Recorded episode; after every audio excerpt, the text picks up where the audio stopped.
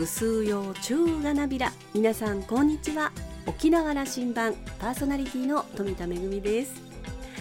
ガジャン蚊が増えてきましたね。私あの昔から蚊に刺されると真っ赤に膨れ上がってしまうのでできるだけ刺されないようにということで蚊取り線香を焚いてみたり蚊よけスプレー塗ってみたりしてるんですが何年か前にですねあの友人がゼラニウムがいいよと教えてくれましたこのゼラニウムにはえー、蚊が嫌がる香り成分が含まれているということで、えー、ベランダにちょっと鉢植えをね置いてるんですけれどもなんとなく効いてるような気がします。え、春先にはですね可愛らしいピンクの花をつけていたんですがそろそろこれが枯れ始めてきてましてこれが枯れると本格的な蚊のシーズン到来ということで、えー、今年も窓際に置いて対策しようと思っています。さあ沖縄羅針盤今日も5時までお届けいたします。どうぞお付き合いください。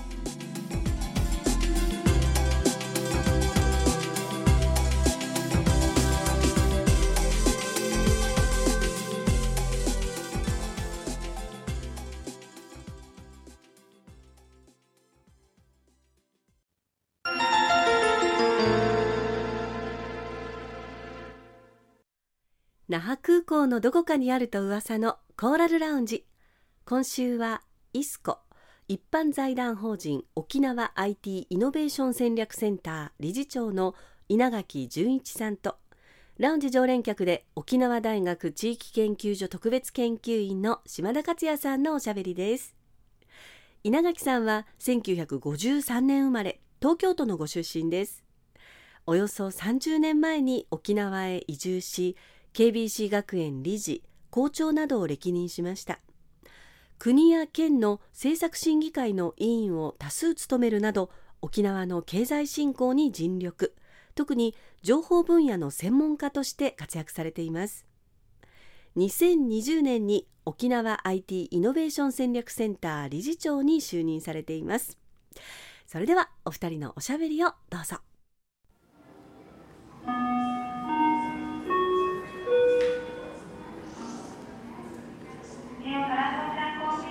あの稲垣さんが沖縄に移住してこられて大体30年ぐらいになりませんか？はい今年30年目なんですよ。だから50年をあの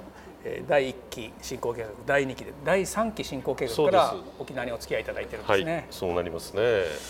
あの今日は IT の話を、ええ、入っていきたいんですけど前に復帰50年という話のところあのまさに50年変わったものといえばいやもうすべて町全体が、うん、あの発展してるってことは間違いないし、うん、綺麗にもなってるし、洗練されてもきてる。だけどこの間のあの5月15日の復帰記念式典私も参列させていただきましたけどもねあのこの50年を振り返ってね、まあ、懐かしいなとかもう一回初心に帰ろうっていうような気持ちは大いにあったんですけどもなんかこれからの輝く未来とかね確実なこういう見通しがあるぞとかっていうワクワクする部分がね、ちょっと足んなかったかななんて、思いました。あのそうでしたね。なんとなく想像できる範囲のことしか起きてないなという感じのことが、うん。うん、あのそこで披露されてる話をね、はい。うん、そういう意味ではあの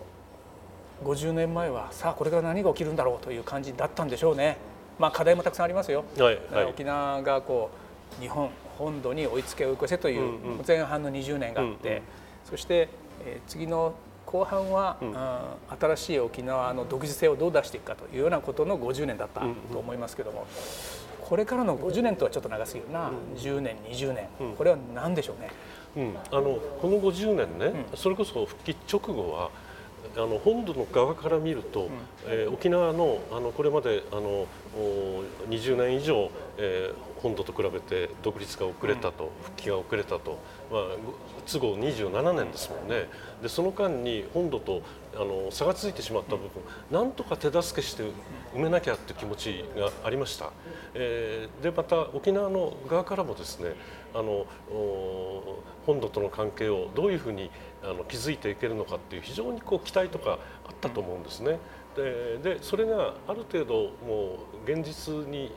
解決できる部分が、えー、結構増えてきた、まあ、相変わらず問題が先送りのものもありますけれども、基地問題とかね、まさにそうですね、まあ、あの解決できたものは25年前半で、えー、まあ、公共インフラ的なことは相当に整備され追いつきましたよね、えー、ただね今、えー、本土の側から見て、沖縄をあの手助けしなきゃ逆に沖縄がヒントになって本土が手助けされる。そういう期待感がねなんか、まあ、僕は長くいるせいかもしれないんだけども少しなんか沈静化してしまったような。だけど今こそねあのこれからの沖縄に日本全体が助けてもらわなきゃいけないし、えー、沖縄はこれまであの助けてもらった面もあると思うけど別なフェーズでね別なレベルの手助けを全国からどんどんもらって共に発展していく一緒に発展していくそういうタイミングだと思いますよ。まあ、この四半世紀で言えば日本中がなかなか成長できなかったなというのがこれ、まあ、あの実感ですよね、うん、経済的には、ま、そうですね。そういう中ではやっぱりどっかこうきっかけを求めている中では沖縄がそのきっかけがあるんじゃないかというふうな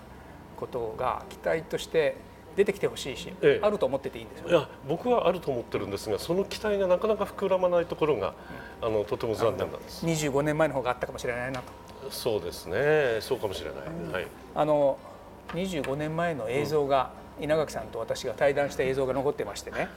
僕来年70だから25年前っていうと45ですよ。今年僕60なので僕ら33ちょっと見てもらうと。恥ずかしいですね。大体ね、今と同じ議論してるんですよ。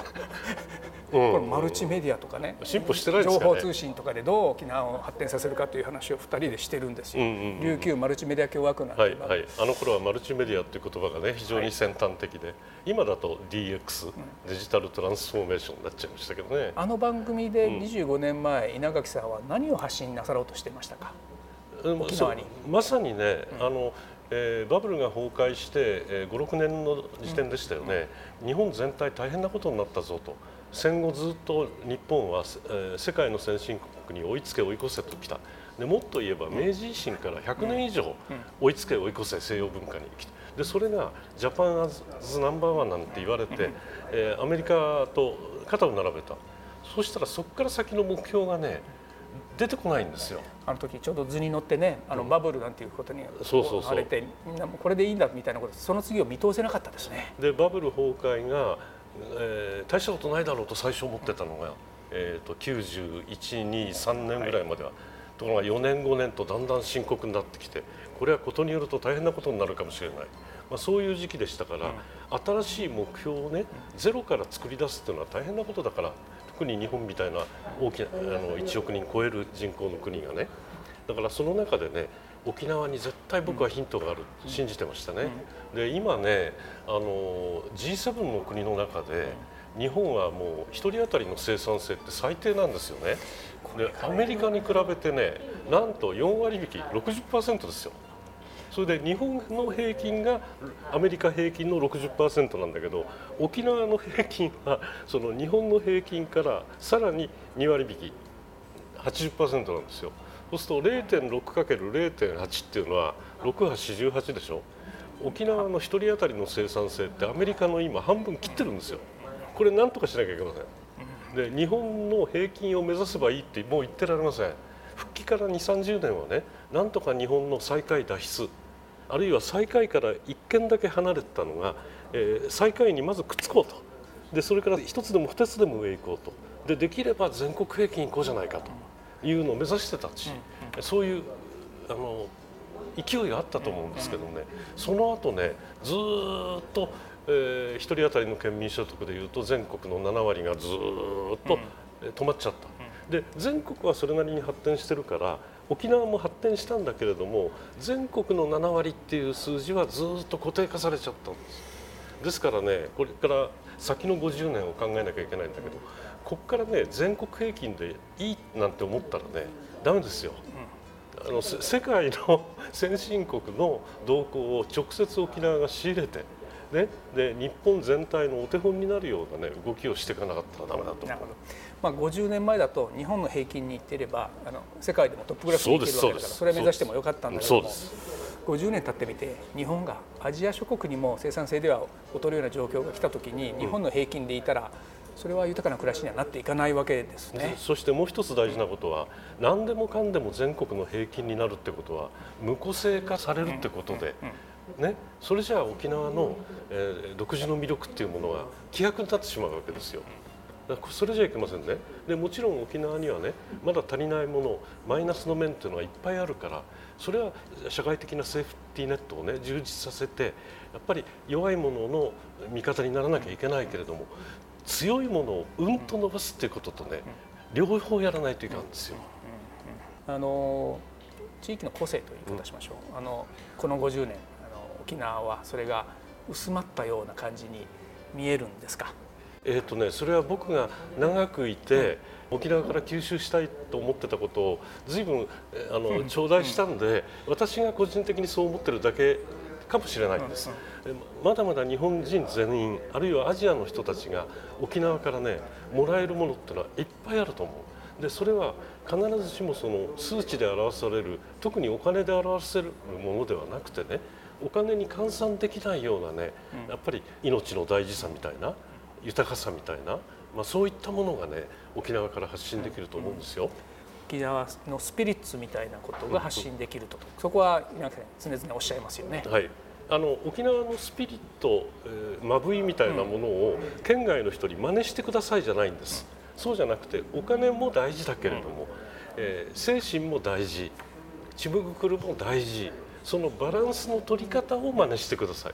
だから沖縄の魂を真似しなくたっていいんです。東京の人は東京の魂でいいし北海道の人は北海道の魂でいいんです。だから魂と経済のバランス。それから進歩の速さとゆっくり歩くことのあの豊かさ楽しさとのバランス。それを取ってもらいたい。このことは50年経っても沖縄には脈々と残ってますよね。僕はそう思いますね、イスコの話も聞かせてください、はいはいあの設立がもう何年になりますか、はい、ちょうどね4年経ったところです、うん、5年目に入りました。2代目の理事長さんでいらっしゃる、はい、で組織の、まあ、動き、はい、スピードもあの乗ってきたところだと思いますけれども、うん、これはあの沖縄にとってイスコの設立というのはどういう意味があったんですか、うん、改めて。はい、あのとにかくデジタル化をね単に進めるだけではなくてですね、うん、えー、かつてのデジタル化だったらある組織がデジタル化すれば競争力が高まりますよ。言ってみれば利益が出ますよ。儲かりますよ。えー、という形でデジタル化を進めることが多かったと思うんです。そうじゃなくてこれからはですね一つの会社ではなくて業界全体経済界全体あるいは生活とか行政まで含めた社会全体をデジタル化することによって大変大きなメリットが出てくるってことが見えてきた。うんですからそれを沖縄がね、えー、他の地域に遅れることなく率先して進めていこうということです。で具体的に言えばあのまずはデジタル化ということがありますけれども、えーと、デジタルをその組織の変革社会の変革につなげるような議論ができる、あるいはあの出会いがある場を作っていくそしてそれを支援するということですね。それがイスコに課せられたミッションであるわけですね。はいはい、あの場を作るということ、えー、応援をするということ。もう一つは提言をしていくと。これは今までね私理事長に就任してから2年間ちょうどコロナ禍でねあの活動が思うようにいかなかったところでその辺もあのこれからは強化していきたいというふうに思ってます、あの沖縄においてイスコの設立を議論しスタートして4年前、まあ、はい、あのその1年以上前から議論はい、えー、僕はその2年前から2年前から、あの議論に加わってました、あの日本全体もデジタル庁なんていう政府が、はい、あの肝入りで DX を推進するなんて省庁までできて、えー、日本全体の動きに逆に日本全体が沖縄の方が先行ってた分があるというふうに見ていいですか、うん、この取り組みあのそういう面もあったと思いますよ、うん、ただここでね注意しなきゃいけないことありますよ、うん、今までのね20年間っていうのはね、日本政府が日本全体がそんなにデジタル社会の進展ということを真剣に考えないでやってきてるんです、だから沖縄がちょっと工夫するとね、上行けたんです。よ、ところが今はねデジタル庁を作って国全体がデジタルトランスフォーメーションを進めないと、イノベーションを進めないともう G7 の中であるいは OECD の国の中でどんどん差が開いてしまう。だからこれは大変だって国全体が本気になり始めてる。つまり本気になった国と同じぐらい沖縄ができますか？でできたところでさっき言った格差はね縮まらないんですよ。つまり国がやろうとしてることは全部当たり前のように沖縄はやってさらにそれに一つ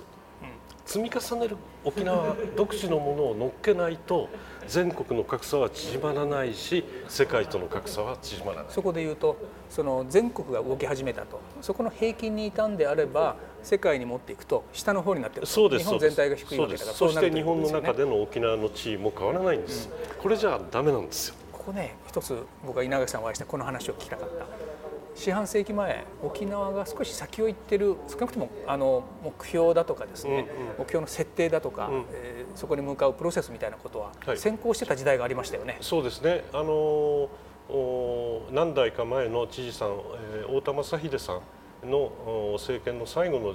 頃の時代ですけどね、うん、これからデジタルの活用が重要だということで結構関連の皆さん集まって議論をしてそこからマルチメディアアイランド構想っていうのは出てきたわけだけどあの頃議論してた内容っていうのは全国で決してあの後ろの方じゃなかったですよ。それからねあの頃ね僕面白いなと思ったのは沖縄の印刷業界の皆さんがパソコンを使って、えー、原稿を半下にするのがね東京よりずっと進んでたでなんでそれ東京でやらないかっていうと当時のパソコンでいうとまだね職人芸的なアナログの世界に比べると、クオリティがちょっと低かったんです。だからパソコンはまだ使えないねって言って東京の職人さんたちは使わなかったところが沖縄の人たちは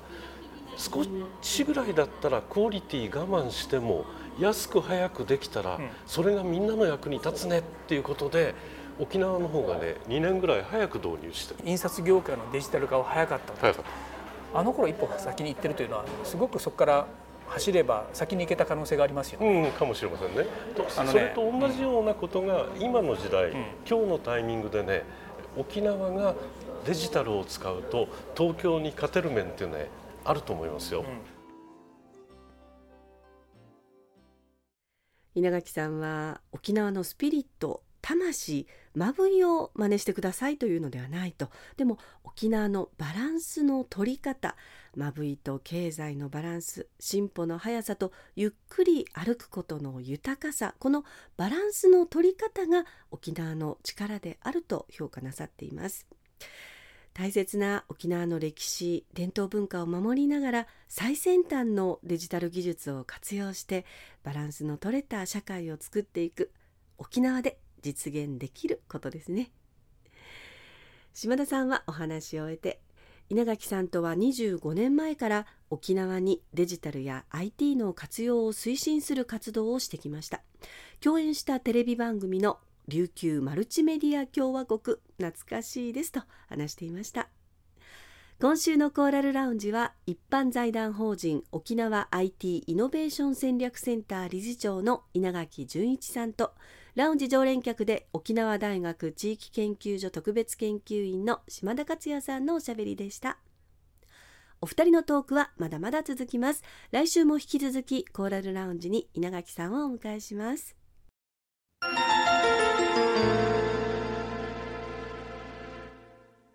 恵みのあしゃぎだよりのコーナーです。今日は舞台公演のご案内です。今度の土曜日6月11日国立劇場沖縄小劇場で琉球舞踊色描きの公演があります。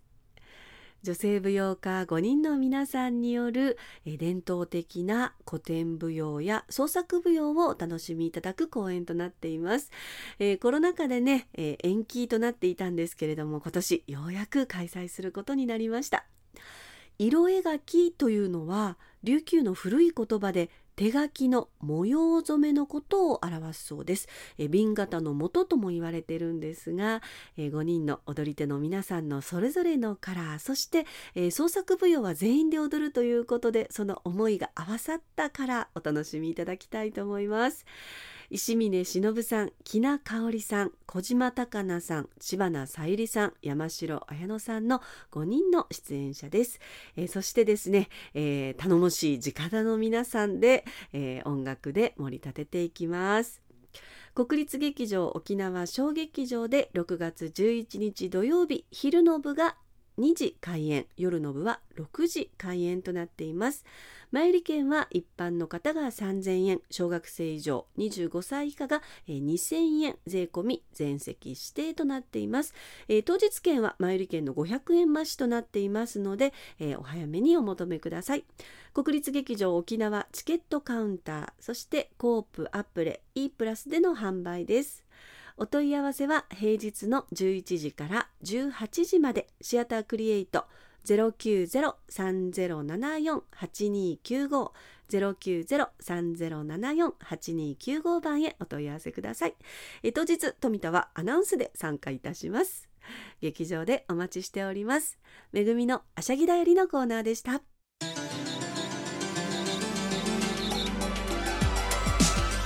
ジオ沖縄ではラジコでの配信を行っています。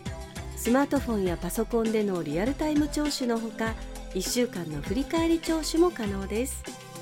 さらに沖縄羅針盤の過去の放送音源はポッドキャストでも配信しています。こちらはラジオ沖縄のホームページからアクセスしていつでもお楽しみいただけます。また沖縄羅針盤のホームページでは番組情報の発信のほか私富田恵とコーラルラウンジ常連客の島田克也さんのフェイスブックへもリンクしていますのでお時間のある時にぜひこちらもご覧ください。沖縄羅針盤今週も最後までお付き合いいただきまして一平二平でビル。そろそろお別れのお時間です。パーソナリティは富田恵でした。それではまた来週。